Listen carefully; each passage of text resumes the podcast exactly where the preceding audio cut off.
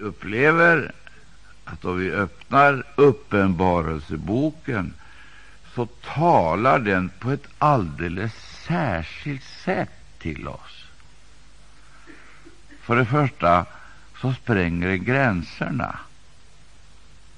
Alltså, och sätter oss i förbindelse på ett alldeles utomordentligt sätt. Sätter oss i förbindelse med en evig värld, där vi alltså ser den handlande Guden som inte förlorar kontrollen över sin skapelse, över mänskligheten, över församlingen, utan han har det under kontroll och han leder allt sammans mot det mål som han har fastställt. Nu är det inte så säkert att vi alla gånger vet liksom var vi befinner oss då det gäller kronologin, alltså i tiden, i förhållande till olika delar och avsnitt i Uppenbarelseboken.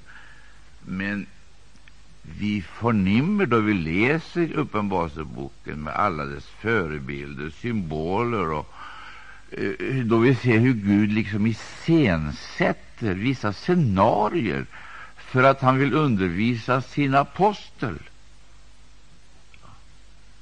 Det är ganska förunderligt.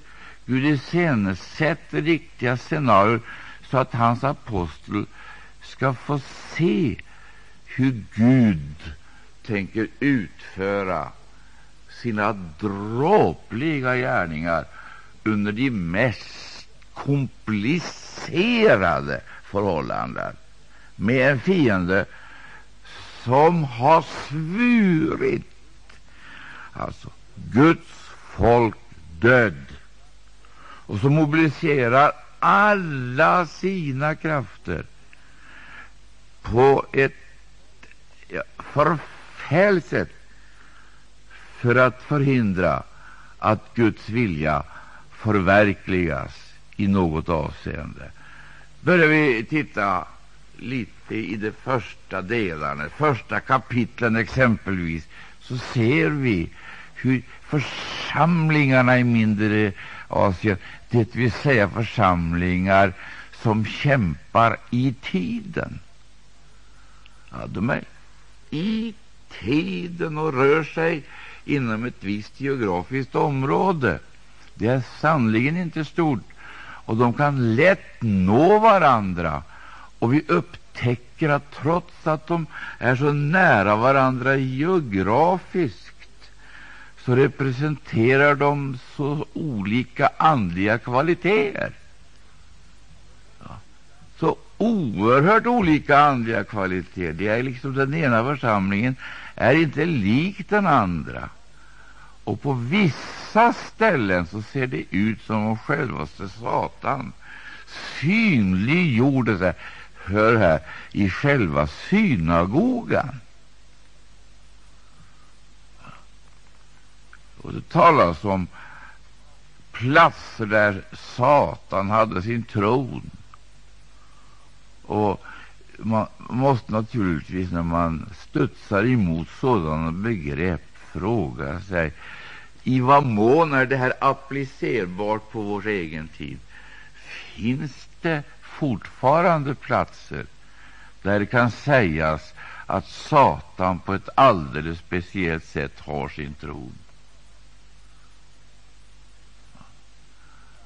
Sedan så stiger det fram på ett nästan, jag vill inte kalla det mystiskt sätt, men ett väldigt förunderligt sätt, så stiger det fram eh, ur dunklet, för det är faktiskt det det handlar om, ur dunklet gestalter ja, som eh, på ett alldeles eh, förunderligt sätt personifierar personifierar denna ondska som till varje pris vill, vill förhindra att Gud får genomföra och förverkliga sina planer det vill säga att Guds vilja får ske.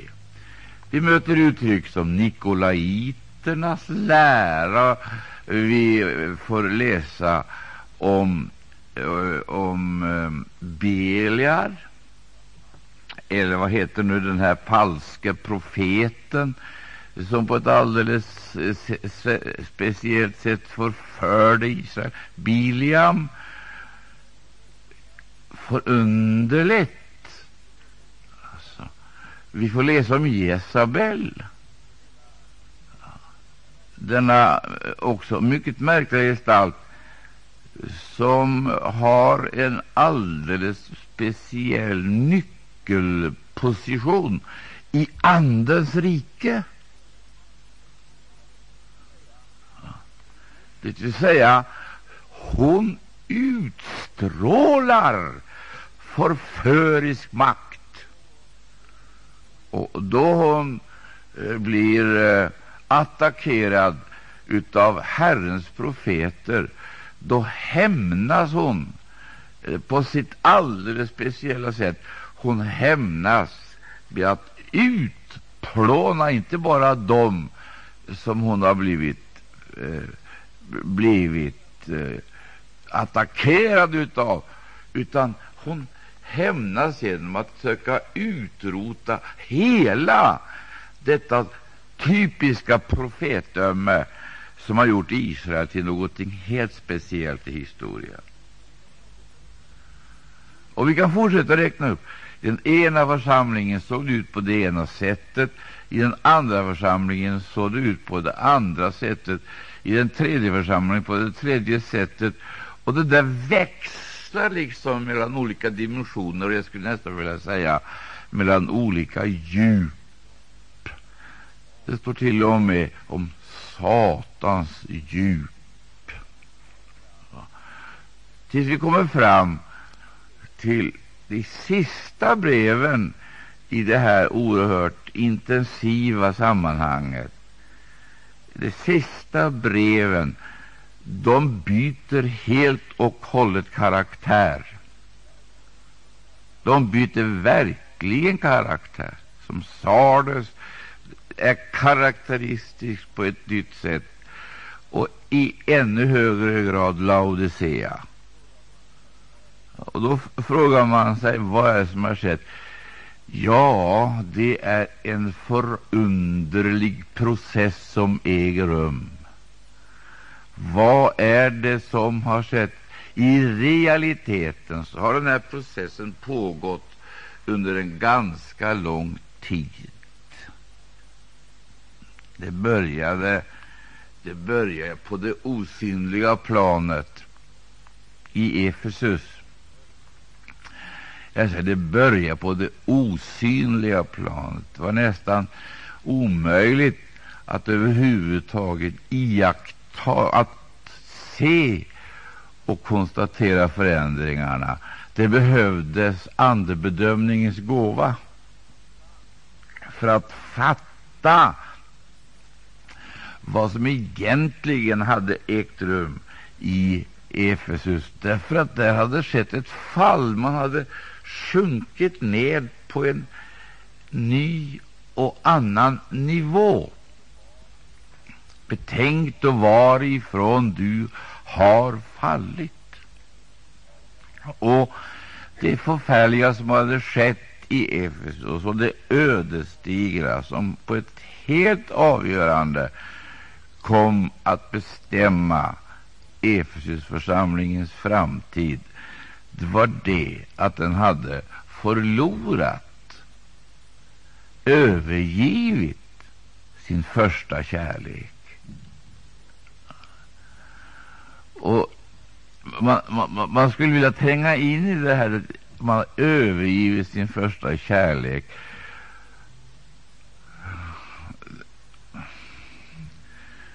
Hur kan man upptäcka sånt? För det syns inte på verksamheten. Verksamheten går vidare som förut. Och ändå har det skett någonting. En förändring som var oerhört farlig, ja, till och med katastrofal. Man övergivit sin första kärlek. Och det fanns ingen väg vidare. Hör du vad jag säger nu, min broder och syster? Det fanns ingen väg vidare utan omvändelse.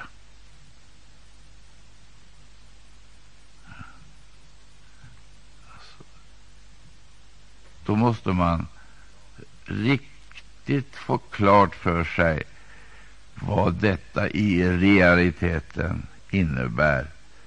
Var och en måste pröva sig inför detta budskap. Och Efesusförsamlingen den är ju intressant av flera orsaker.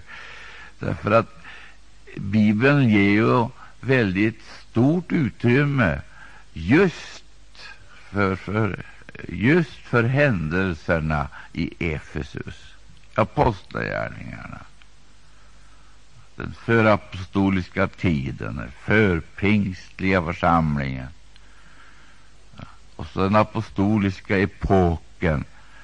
Och så kommer vi till Efesiebrevet fyra årtionden senare, den efterapostoliska tiden tar form därigenom att förändringar sker på det osynliga planet.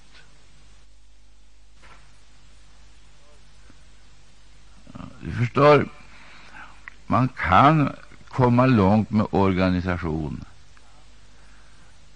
Man kan komma långt med filantropi. Man kan komma långt med teologi. Och vi kan fortsätta att räkna upp. Man kan komma långt med att vårda en tradition. Man kan komma långt med att betona exempelvis tjänster, andliga tjänster och andliga gåvor. Men oberoende av vad man genom allt detta kan åstadkomma så är det någonting livs, är det livsfara då det konstateras jag har det emot dig. Då man har fått sin uppdragsgivare emot sig, då har det väldigt liten betydelse. Jag skulle nästan vilja säga ingen betydelse vad man kan åstadkomma av verksamhet projekt, vad man kan uträtta. Jag har det emot dig att du har övergivit din första kärlek. Och Nu vill jag inte stanna längre inför det här, utan jag vill bara nämna det i förbigående. Jag måste naturligtvis ställa frågan så här. Vad kan det vara? Vad kan det innebära? Vad får det för konsekvenser?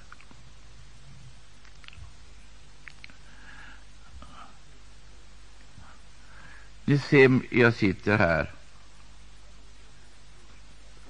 framför er, välklädd med en snygg frisyr och rentvagen och väldoftande. Det tycker jag själv åtminstone. Men egentligen så är det ett falskt vittnesbörd, för i verkligheten så är jag döende. Det är ett förfärligt uttryck. Du ser inte hjärtsvikten, njursvikten och så vidare. Du ser inte mina andningssvårigheter. Jag är där idag. För en tid sedan, några årtionden sedan, så började det. Det började så smått. det var något som gick fel och som inte blev föremål för omvändelse, för ett snabbt ingripande. Det var den där osynliga dödgrävaren som tog tag i min varelse och så var jag diabetiker. Det kunde ingen se. Men det dröjde inte så länge förrän detta som började i det osynliga blir min död. Hade jag varit lite mer aktsam då jag först hörde det, testade de inre organen, han som rannsakar hjärta och njurar. Han vet brister som inte syns i det yttre. Hade lyssnat då när doktorerna sa att nu måste du se upp och vänt om från matvanor och andra vanor så hade jag möjligen kunnat ja, sluppit undan detta mångåriga lidande vilket i realiteten har inneburit att jag fungerar till 20-30 procent och inte kan utföra det min stofthydda egentligen borde kunna utföra med tanke på volym och kapacitet i övrigt. Det var lite, du.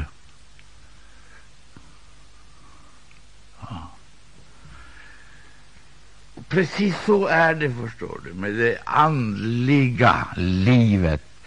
Det har sina smygande sina smygande attacker och leder till sjukdomssituationer. Eh, och man ser det så småningom i orkeslösheten, i andningen, i rörelserna, i eh, vitaliteten och så vidare. Herre, Herre, Herre, du som ransakar njurar och hjärtan. Du vet om dessa smygande attacker som bryter ned och som leder till det slut som omöjliggör omvändelse.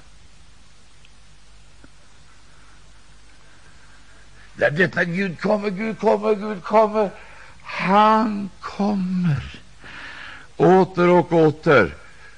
Och då Gud börjar röra på sig, om jag får uttrycka mig på det sättet, för vi uppfattar det ju så. Gud är ju alltid i rörelse. Men vi måste finna formuleringarna.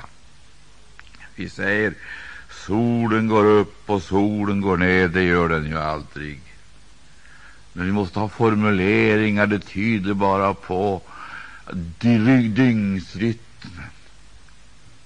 Att eh, natt följer på dag och morgon på natt och så vidare.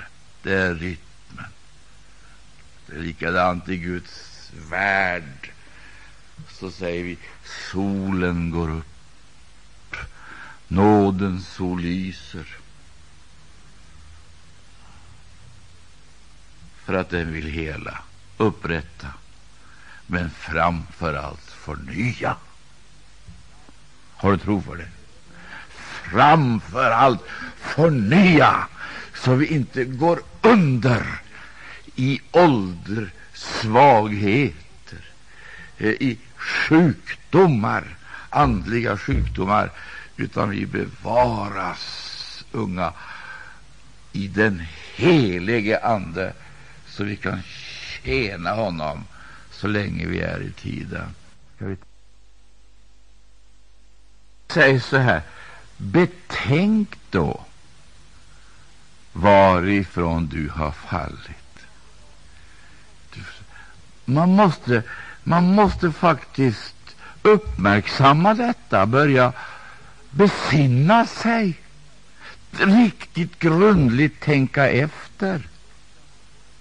Och hur ska man kunna komma underfund med de verkliga förhållandena så att man inte går på gamla eh, upplevelser eller historiska erfarenheter eller gömmer sig bakom någon tradition. Det går inte att komma med gamla journaler och försöka få det till att se ut som om det är likadant idag, om det har skett stora förändringar. Det är frågan om hur är det nu? Han ser det, och vi får börja ägna vår uppmärksamhet åt de här frågorna. Och så får vi fråga Herre, Herre, du vill ransaka hjärtan och njurar. Men framför allt så ropar vi profetisk vånda, just i profetisk vånda med profeten Herre, förnya dessa år dina gärningar. Det är där det ligger. Att han får utföra eh, sitt, sina dråpliga gärningar i oss och genom oss. Nå, läser vi vidare i de här breven, de så kallade sändebreven, så kommer vi, och jag får väl säga Gud vare lov till Philadelphia, och det är hoppingivande. För att hur trassligt och bedrövligt det ter sig i tiden och hur många förunderligheter av mystik och konstigheter eh, som finns i omgivningen, så kan man bli bevarad. Det tycker jag är värt ett amen.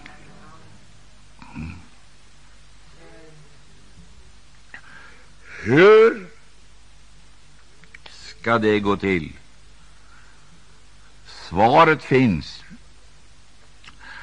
i samtliga brev. Det finns ett erbjudande om seger i samtliga brev. Så det är inte bara ett sjufaldigt väckelsebudskap. Det är också ett sjufaldigt löfte om en underbar seger. Ur tillståndet, ur Pergamustillståndets bedrövligheter, ur Tiatira-tillståndets förfärliga, komplexa situation. Ur Sardes tillståndet där liklukten redan känns. Och ur laodicea Tillståndet, där finns lösningen, och den är kopplad inte till deras historia, men den är kopplad till det faktum som återkommer oupphörligt rakt genom Nya testamentet, långt in i det sista brevet. Ära vår Gud. Jesus Kristus är densamme. Hur allt den har förändrats och förändras, så är Jesus Kristus densamme igår, idag och för evig tid. Lösningen finns inte i ny verksamhet och nya organisationer och eh, nya ideal och nya, så att säga, eh, och högre, eh, högre insatser. Nej du, nej du, den består inte i bättre ekonomi och lite mera samhällsinflytande eller reformatoriska insatser. Lösningen för samtliga ligger i detta att Jesus är densamme. Och alla ihop behöver ett möte med honom utifrån den situation de befann sig i. Och detta möte med Herren Jesus Kristus det skulle lösa hela situationen omgående och förblivande. Han kommer till Efesus, han kommer till de övriga församlingarna och så uppenbarar han det, just det som varje enskild församling behöver. Det finns, visar det sig, hos honom, i honom, genom honom, för han älskar att se en förnyad församling, en levande församling, en fungerande församling som kan förmedla hans liv rakt in i samtiden. Vi måste tacka Jesus, vi måste prisa Jesus, därför att där ligger hemligheten i gestalten, i Jesus gestalten. Han personifierar, ära vår Gud, löftena, och han som är löftenas ja blir också löftenas amen i allas våra liv, om vi tar emot det. Syskon, vi måste ära honom, vi måste lova honom, vi måste prisa honom, vi måste upphöja honom, så vi likbildas med honom och bevaras i honom ända till slutet. Nu vill jag avslutningsvis få säga några ord om Philadelphia. När vi börjar fundera lite över förhållandena i dessa olika församlingar och vid vilken tidpunkt aposteln Johannes fick denna förunderliga hälsning att framföra till den här gruppen av samtida lokalförsamlingar. Det fanns ingen riksorganisation som aposteln kunde vända sig till. Det fanns ingen missionsföreståndare som han kunde eh, vända sig till. Det fanns ingen, inget representantskap, utan det står om honom som hade de sju stjärnorna i sin högra hand. Och Jag blir så förkrossad när jag läser detta, därför att vi lever i en farlig värld. Och vi vet ju hur maktspelet också vill göra sin, sin entré i den kristna församlingen. Och det är väldigt farligt att vara sanningsenlig och frimodig. Och det är väldigt farligt att utan personliga hänsynstaganden predika Guds ord som det står. Där är risken stor att man får ovänner. Ja, kan du tänka dig? Man får fiender bland sina egna, och det kan gå så långt. Så långt kan det gå, har vi fått se att man blir lika ensam som Herren Jesus Kristus, som aposteln Paulus, som Johannes. Man blir ensam med sina bördor, sina frågor, med sin längtan, sin vånda, sina drömmar. Man blir ensam med sina visioner och ständigt nedpsykad därför att man är så annorlunda, så oformbar och ibland också kärlekslös och obroderlig. Nu är det en förfärlig värld. Men det är väldigt viktigt då, förstår du, att vi kommer upp ur träsket, eller från träsknivån, och lyfts upp och upplever säkerheten tryggheten, frimodigheten och glädjen i att vara i förvar, vara gömd. Var då någonstans? Inte i en organisation, inte i en facklig förening eller någonting dylikt, inte bland kolleger eller andra konstellationer av mänskliga försök att tillvarata egna och andras intressen, men i hans högra hand. Där vi måste upp på en andlig nivå så vi får det rätta perspektivet, framför allt det rätta, eh, den rätta synen. Det vill säga, vi måste se det ovanifrån. Halleluja! Det är bedrövligt, men vi ser församlingen ifrån himlasidan. Och då visar det sig att mitt i allt elände så är det faktiskt på det viset att det är fortfarande sju gyllene ljusstakar. Det är fortfarande sju gyllene ljusstakar. Och bland dessa sju gyllene ljusstakar där går ärkebiskopen. Han är ute och visiterar. Och så kommer visitationsprotokollet i de där sju sändebreven. Känner du, hör du, när du hör detta, hur det strömmar till dig glädje? Ja, känner du det? Känner du hur det strömmar till dig frimodighet? Och känner du hur du blir visionär och missionär? Det vill säga, du känner det levande hoppet. Du får hopp för dig själv och andra.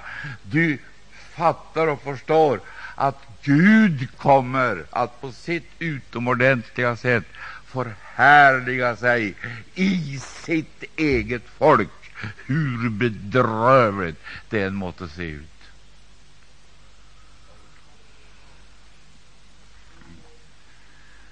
Agiamandorios.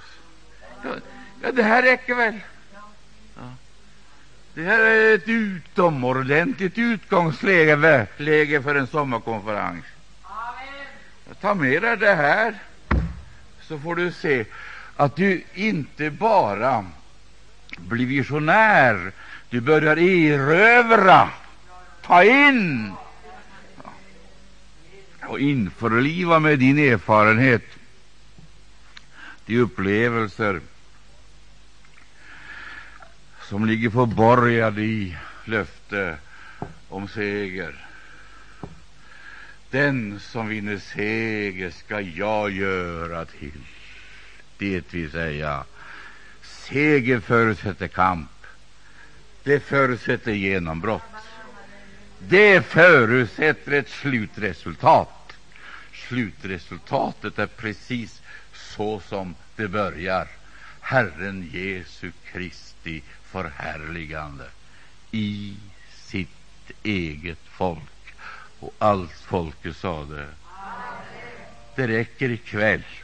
Och så säger vi tack och lov och använder de sista minuterna av den här gemenskapen att upphöja, lova, tacka och prisa honom för att de sju gyllene ljusstakarna är himmelen mån om, vårdar sig om.